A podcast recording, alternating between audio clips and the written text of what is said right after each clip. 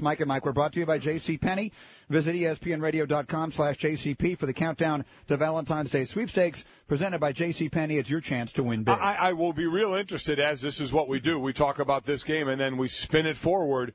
When when the early odds come out for next year, I, I would be stunned. A if Green Bay wasn't the favorite going into next year, and B what the odds are because of what they did with missing such key pieces that they're going to now get back. You would think all You- other you- you things would. being equal, and all other things never are equal, um, that they would be that they would be amongst the favorites. Pregame.com, RJ Bell's group right now has the Patriots at ten to one for next year, and the Packers at eleven to one. Wow. Well, Love let's see what the. Patriots do at the end of April. Right, yeah. If they use all six of their draft picks. You know, and some of those guys, uh, I, I could see that New England side of that thing playing out. Still to come on this program this morning, Brian Billick with the Super Bowl, Trent Dilfer with his thoughts on the quarterback performances last night, and a whole lot more. Super Bowl Monday with Mike and Mike.